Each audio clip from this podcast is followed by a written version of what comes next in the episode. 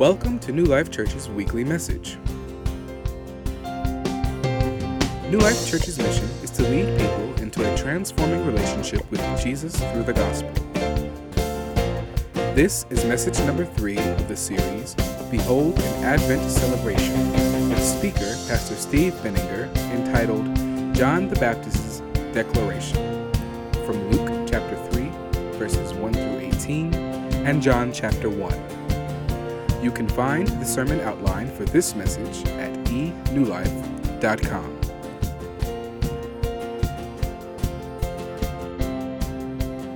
Well, hey, Christmas is fast approaching, and uh, I know I've told you this before, but when you hear it, laugh about it like it's the first time you heard it.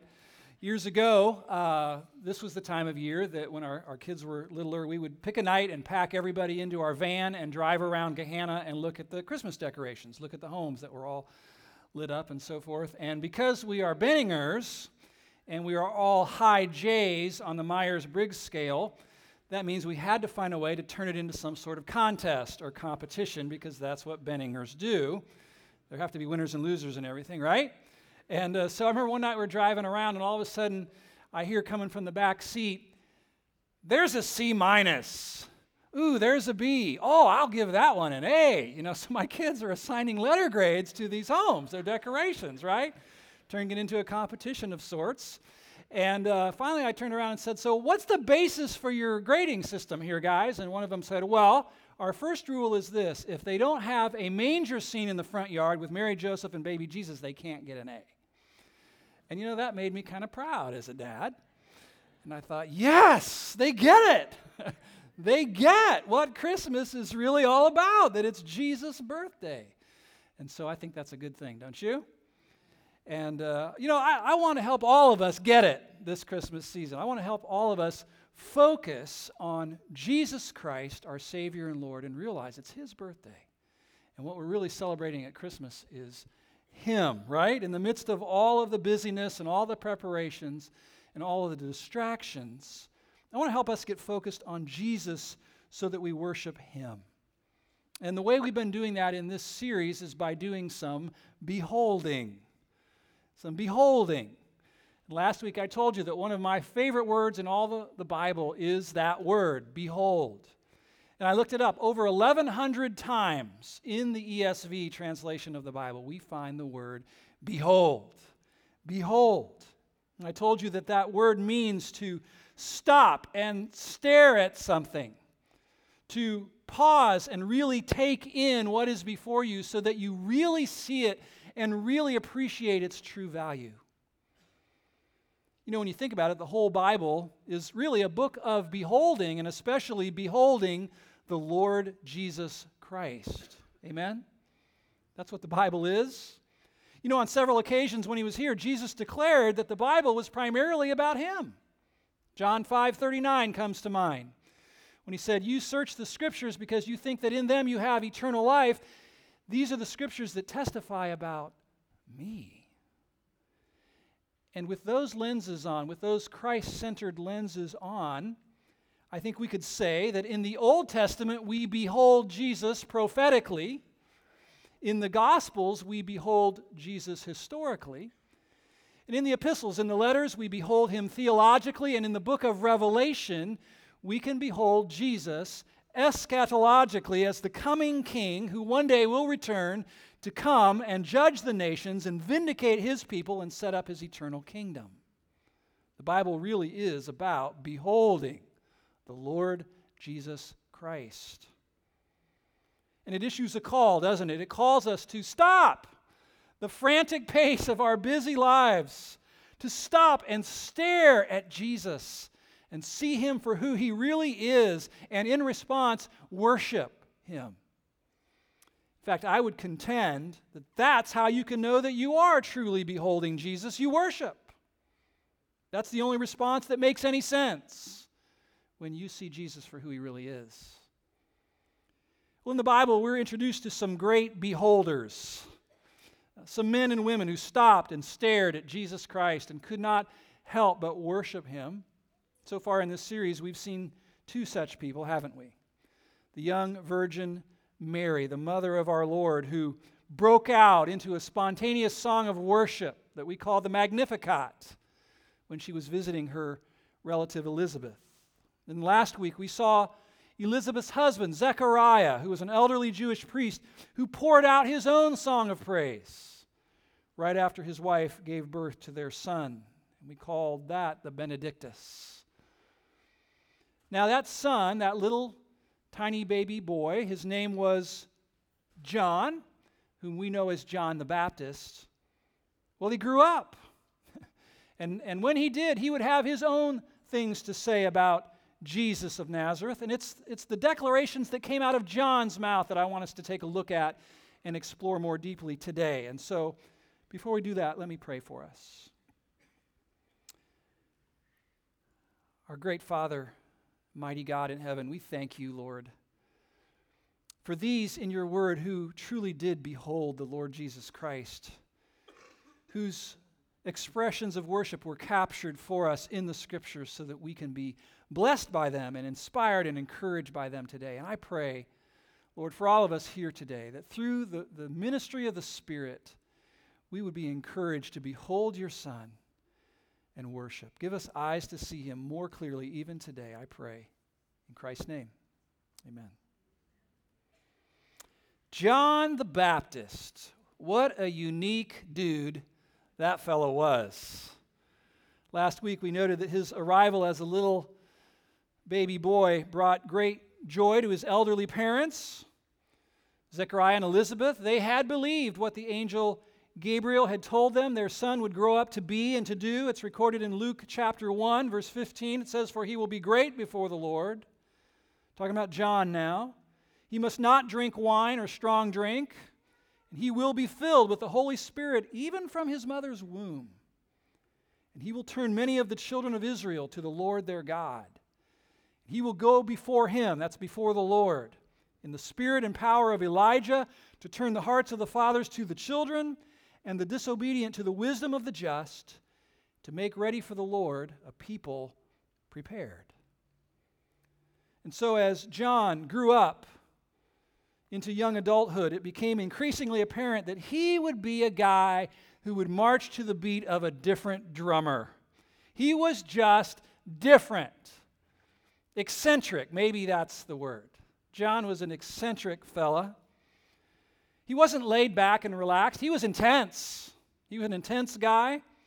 Apparently, growing up, he was somewhat of a loner. It says that, that he spent lots of time uh, out in the wilderness in solitude. He was kind of different.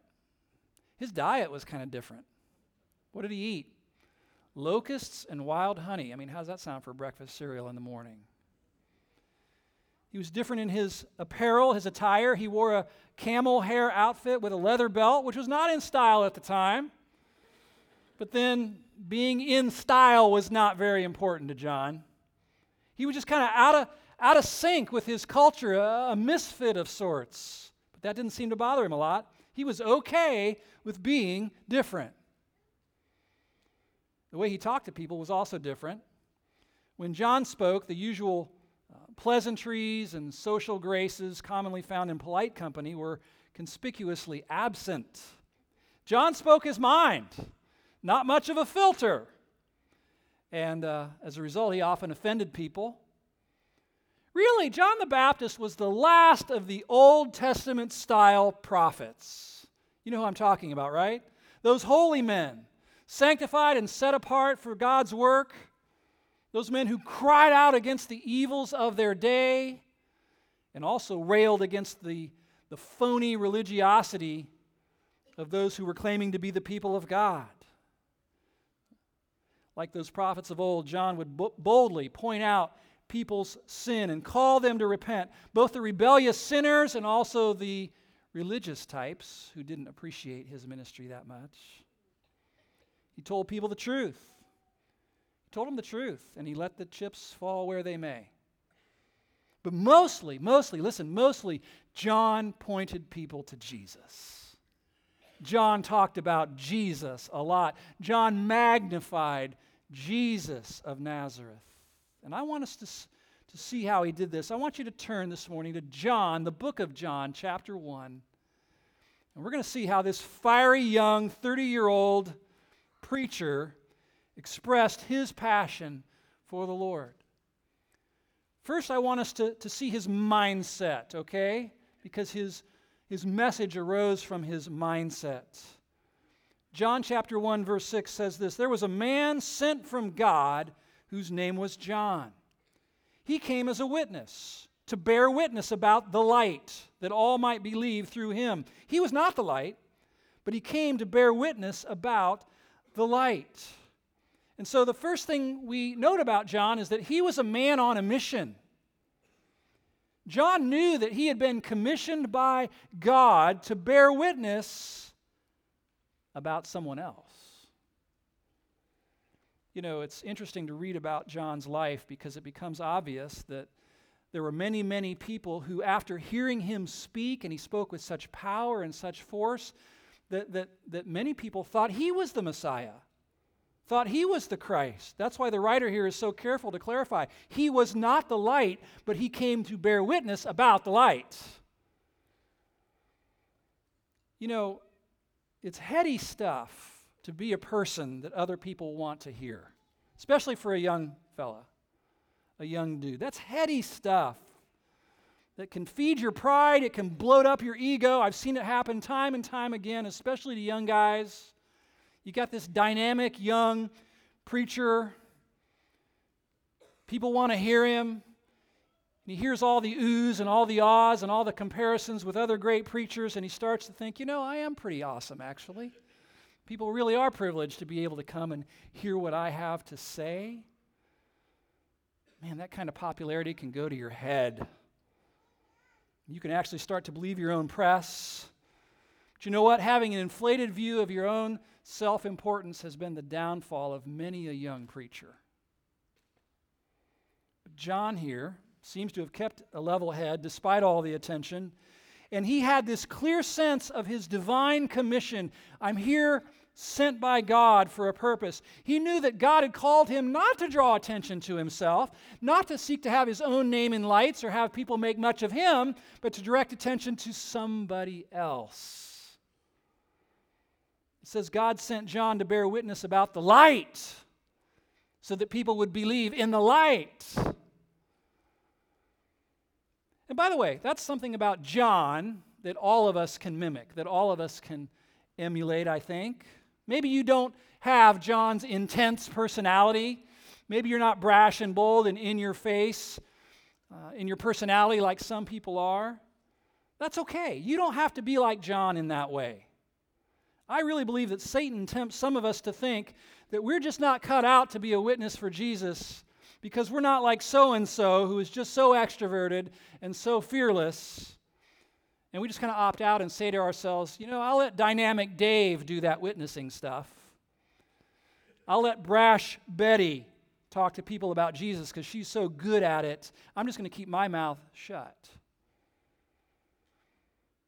Man, don't fall into that line of thinking. You know, if I was Satan, if I was the devil, that's what I'd tell people. Now, you can't really do that. Just let, let the, the professionals do that. Listen, you can have your own way of pointing people to Jesus. You can have your own brand of bold. Did you know that?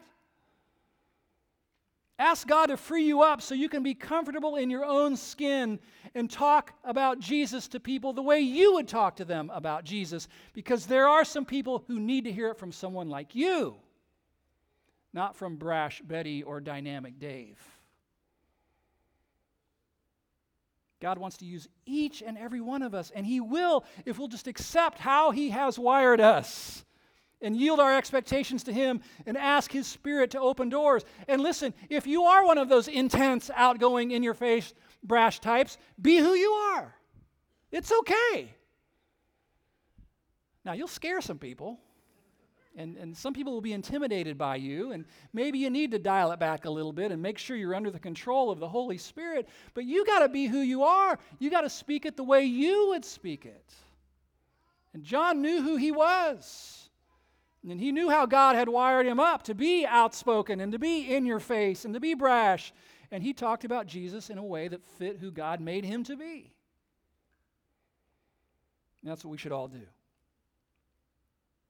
Now it says the crowds came out in droves to hear him speak out in the wilderness. And although lots of people wanted to hear him, by the grace of God, he stayed humble and he kept his focus. Notice verse 19 of John 1. This is the testimony of John when the Jews sent priests and Levites from Jerusalem to ask him, Who are you? Who are you? Verse 20, he confessed and he did not deny, but he confessed, I am not the Christ. And they asked him, Well, what then? Are you Elijah? And he said, I'm not. Well, are you the prophet? He said, No. So they said to him, Well, who are you? We need to give an answer to those who sent us. What do you say about yourself? Verse 23, he said, I am the voice of one crying in the wilderness, Make straight the way of the Lord, as the prophet Isaiah said. So, point two here John testified that, that he was that prophesied herald, announcer, forerunner, sent in advance of the Lord to announce his arrival and prepare the way. So, John knew his role, didn't he? And here we begin to see the level of John's self awareness as far as his place in the big plan of God. And he mentions the prophet Isaiah here. And he knew that 700 years prior, the, the prophet Isaiah had predicted something. And the angel Gabriel had lifted that off the page and he had applied it to this son of Zechariah and Elizabeth. He had applied it to John.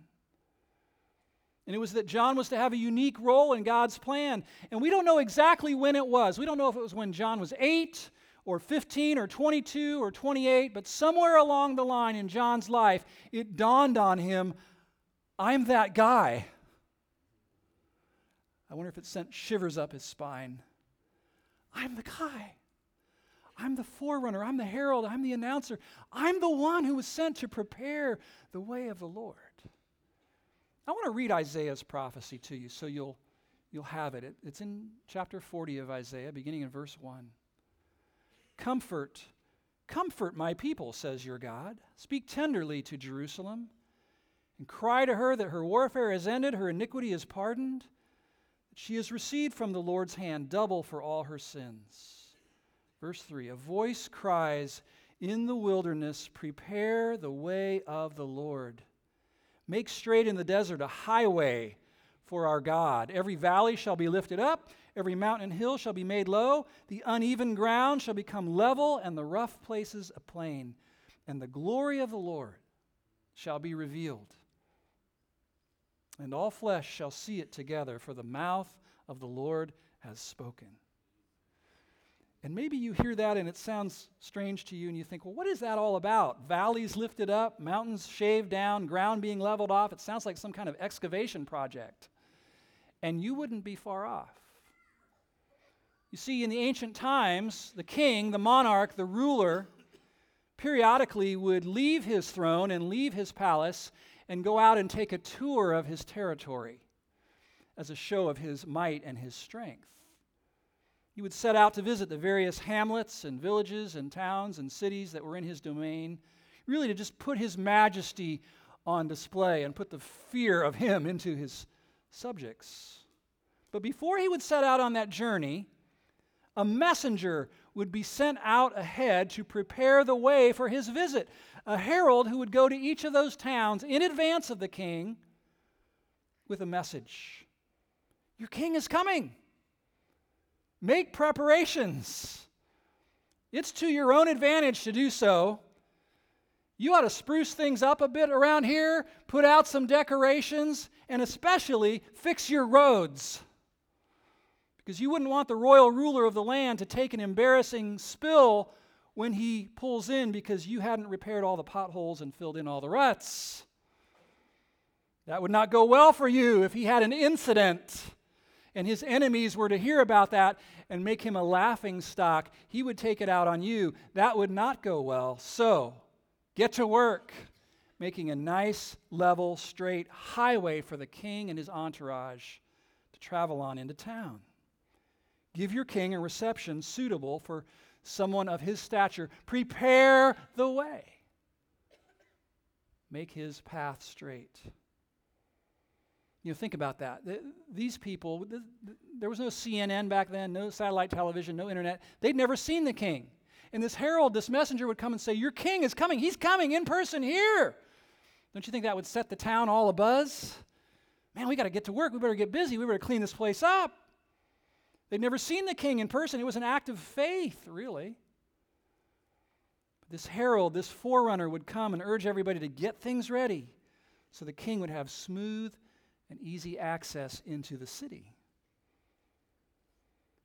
And so John was telling these inquirers who had come out to him in the wilderness that's me. That's my role. I'm that guy. I'm the messenger. I'm the herald. I'm not the king. I'm the guy that the prophet Isaiah predicted would come in advance of the king and help people get prepared for his arrival. I'm that voice crying in the wilderness, prepare the way of the Lord. That's who I am. Because the king is coming, John would say, and he's not far behind. Well, the people who had been sent out to question John were not satisfied with his answers, and they pressed him further. Verse 25 of John 1 they asked him, Well, then why are you baptizing if you are neither the Christ, nor Elijah, nor the prophet? And John answered them, I baptize with water, yes, but among you stands one you do not know. Interesting, it's the word behold. Among you stands one you haven't beheld yet. You haven't stopped and stared and seen him for who he is. Even he who comes after me, the strap of whose sandal I am not even worthy to untie. And a bit later, he would make that famous statement He must increase, and I must decrease. See, number three, John recognized that he was subservient to Christ and he hoped to one day be completely eclipsed, completely overshadowed by Jesus. You know, rare is the person who has been elevated by God to a prominent place who actually wants to be out of the spotlight. But that was John. Yeah, he was a hot new preacher in town. There was a buzz. The crowds were coming out in droves to hear him, but he kept insisting, It's not about me. It's really not about me. I'm just a servant of the one that you should be looking for. Listen, I'm not even worthy to bend down and, and untie his sandal strap, just to kind of put things in rank order there. And the truth is, John said, I'm going to fade out of the picture before long. A few months, you won't even see me around anymore. But hopefully, you'll heed my message and give him your full attention and your full devotion. By the way, that's how worshipers of Jesus think. Did you know that? That's how worshipers think. They think, you know what? Any platform that God does choose to give me, I'm going to use that platform, that stage, to point people to Jesus. I want to make it about Him, not me. The other day, uh, my friend Rich and I were talking in the office over here, and he was telling me about a, um, a point guard for the Golden State Warriors named Steph Curry. Have you heard of him? The Warriors are a great team, good basketball team, and Steph Curry is, a, is an amazing point guard. He's, he's a lights out shooter, especially from three point range, and he's also a Christian. In a recent interview, Steph Curry said this Obviously, there's a lot of hoopla and fanfare that follows you wherever you go as an NBA player, but I know where my talent comes from. And I know why I play the game. And it's not to score 30 points a night, but it's to use the stage that I've been given.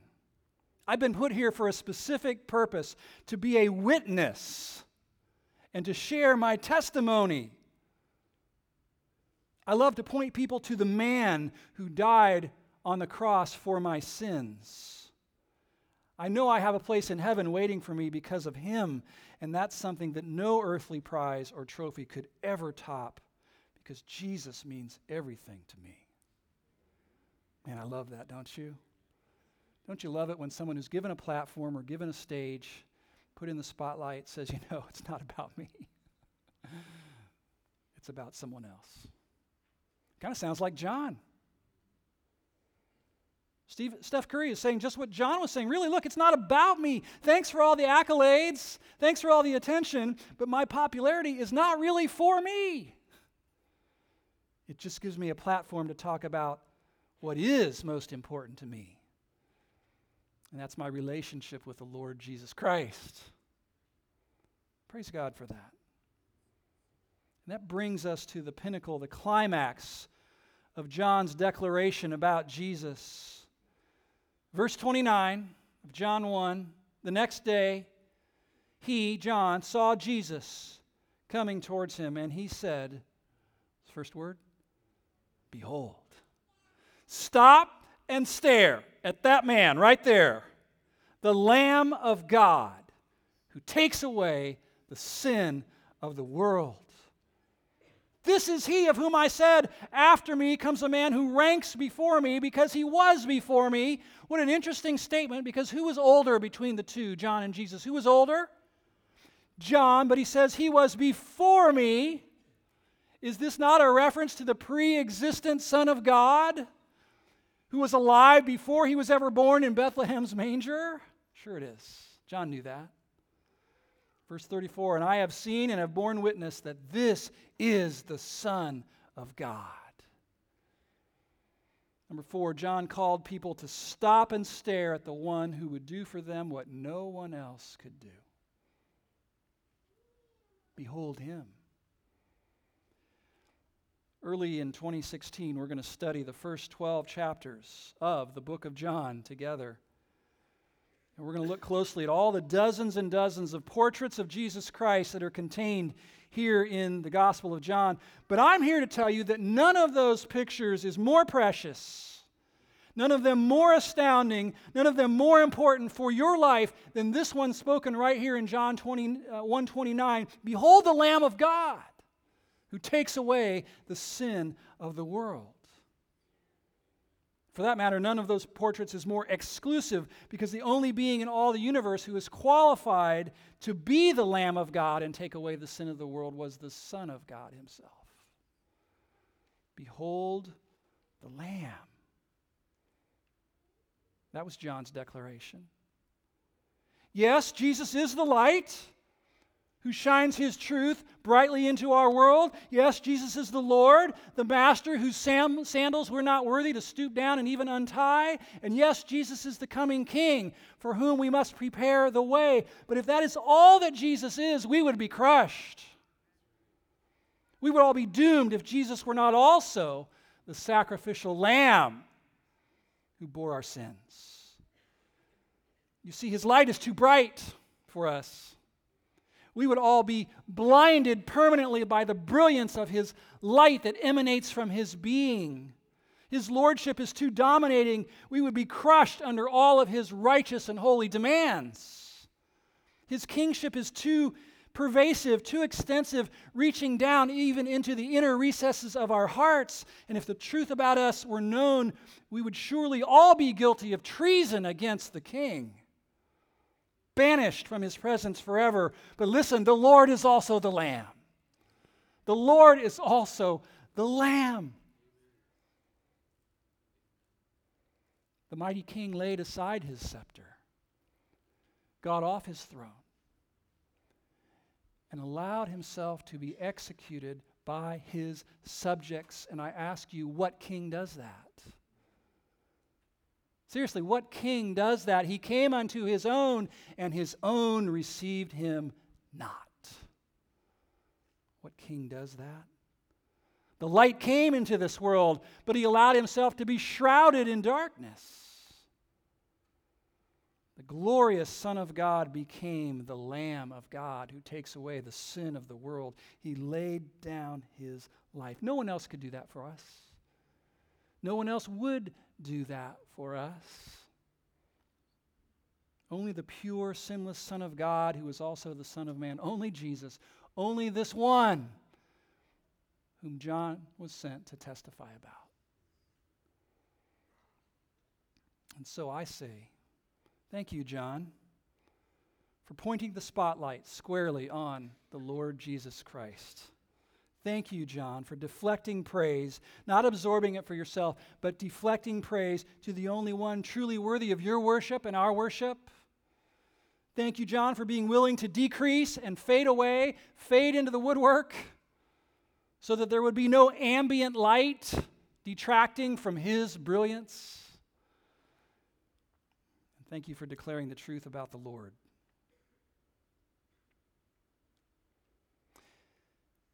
I believe we should thank God for all of the beholders that we find in Scripture, don't you? Those who saw Jesus for who he really is and expressed it so poignantly and so powerfully so that we could be blessed. Now, John's call to the people he spoke to was prepare the way of the Lord. And I want to strap his sandals on for a few moments and try to help you and yours, you and your family this Christmas, prepare the way for the Lord in your own heart. May I do that? And so on the back side of your outline, it says it's numbered one through four, and there's nothing there, which means I can say whatever I want. I want us to think about preparing our hearts for the Lord this Christmas, keeping in mind what we learned from John today. So let me give you several things. First, accept it personally.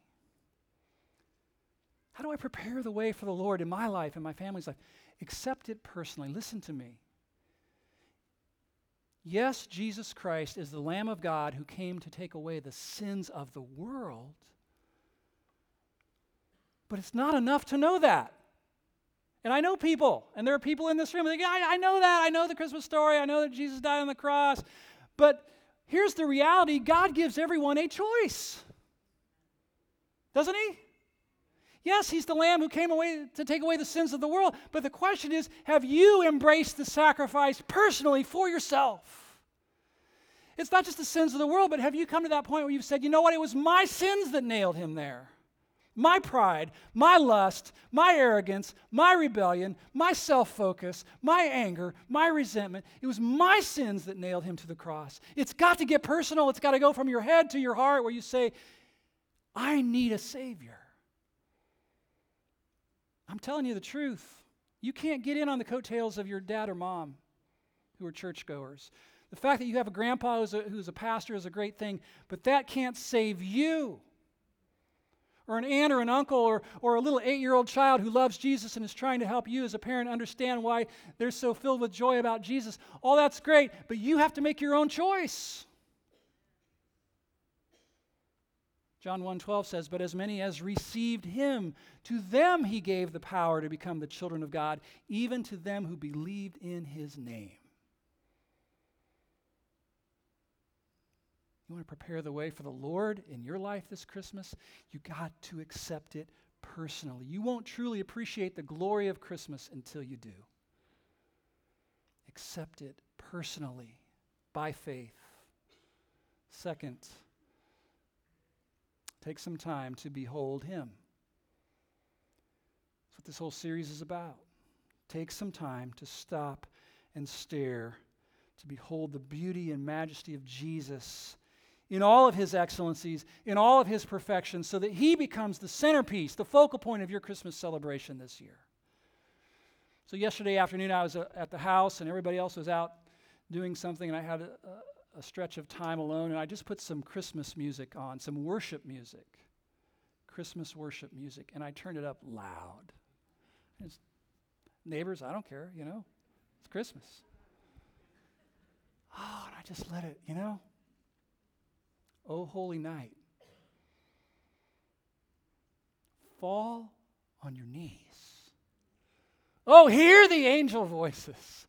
Oh, night divine when Christ was born.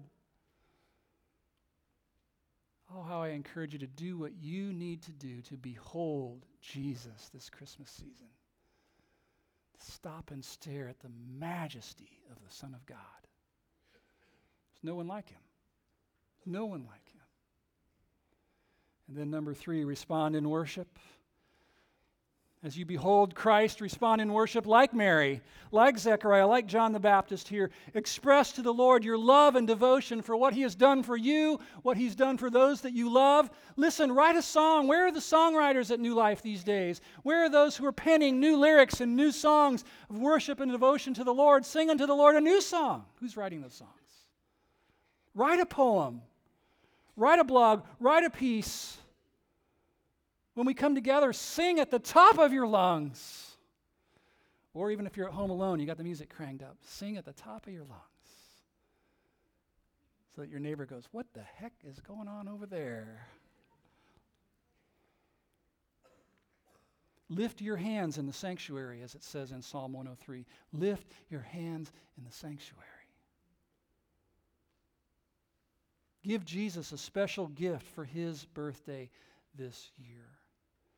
Serve someone in need with the love of Jesus. Find your way, that's what I'm saying. Find your way of giving supreme worship and devotion to Jesus Christ this Christmas season and honor him in that way.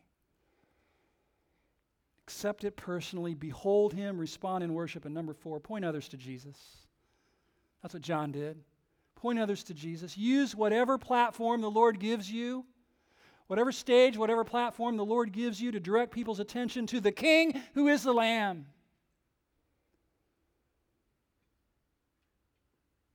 Who knows? Who knows how the Lord might want to use you this Christmas season to spread the word about Jesus to your family? I know some of you, you've been praying for years. You played a scenario out in your mind for years. Oh, if I could just be with my family at Christmas my siblings, my parents, in laws and outlaws, aunts and uncles. I just want them to know about Jesus.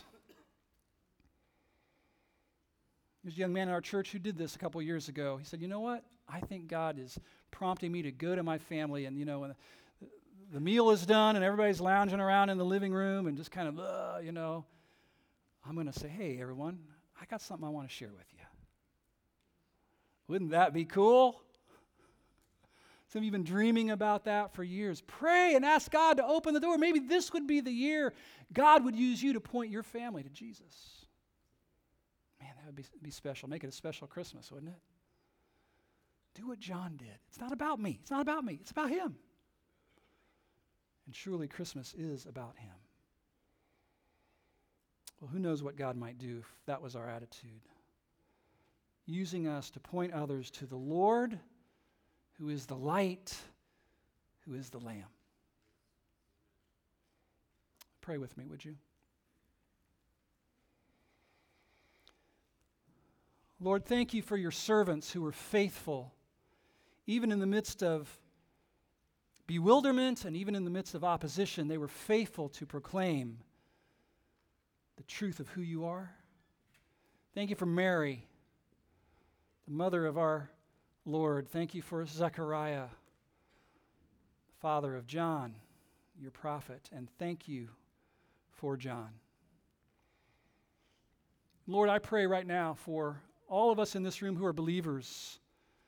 I pray that believers would become beholders, who would become worshipers. Lord, I pray you'd fill our hearts this Christmas with a, a strong and deep sense of gratefulness for what you have done for, your, for us through Jesus. And Lord, I pray for any in the room who are not yet believers. You know, everyone with your head bowed and eyes closed, I want to ask this. How many of you would say, I, I don't think, Steve, that I've ever really personally accepted the death of Jesus as being for me? But I want to. Would you lift your hand up if that's you? I want to. I want to. Thank you. Thank you. Anybody else? Oh, I pray you won't leave this place without having bowed your knee to Jesus Christ, the one who gave his life for you. And Lord, I do pray that if any here want to become believers, followers, beholders, worshipers, that you would take them there, that you would give them the faith to believe, you would give them the eyes to see your Son as he truly is. May everyone truly celebrate Christmas this season the way it ought to be celebrated. It's the birthday of your precious Son. It's in his name that I offer this prayer. Visit us each week as we continue to journey through God's Word and seek to know Him better through the gospel. Our prayer is that the gospel has taken a deeper hold of you as we have studied the word together at New Life Church. where Jesus is front and center all the time.